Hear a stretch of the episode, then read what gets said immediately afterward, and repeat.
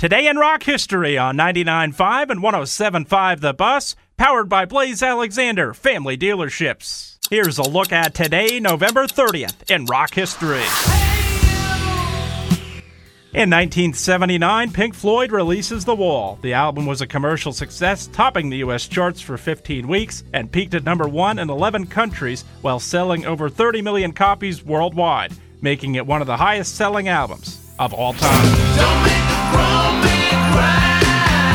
In 1969, the Rolling Stones played the final night of a 17 date North American tour at the Palm Beach International Music and Art Festival in Florida. Also on the bill were the Moody Blues, Janis Joplin, Jefferson Airplane, the band, and Iron Butterfly.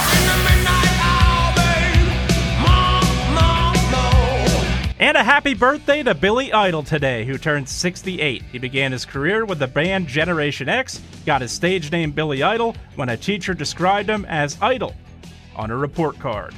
And that's a look at today, November 30th, in rock history.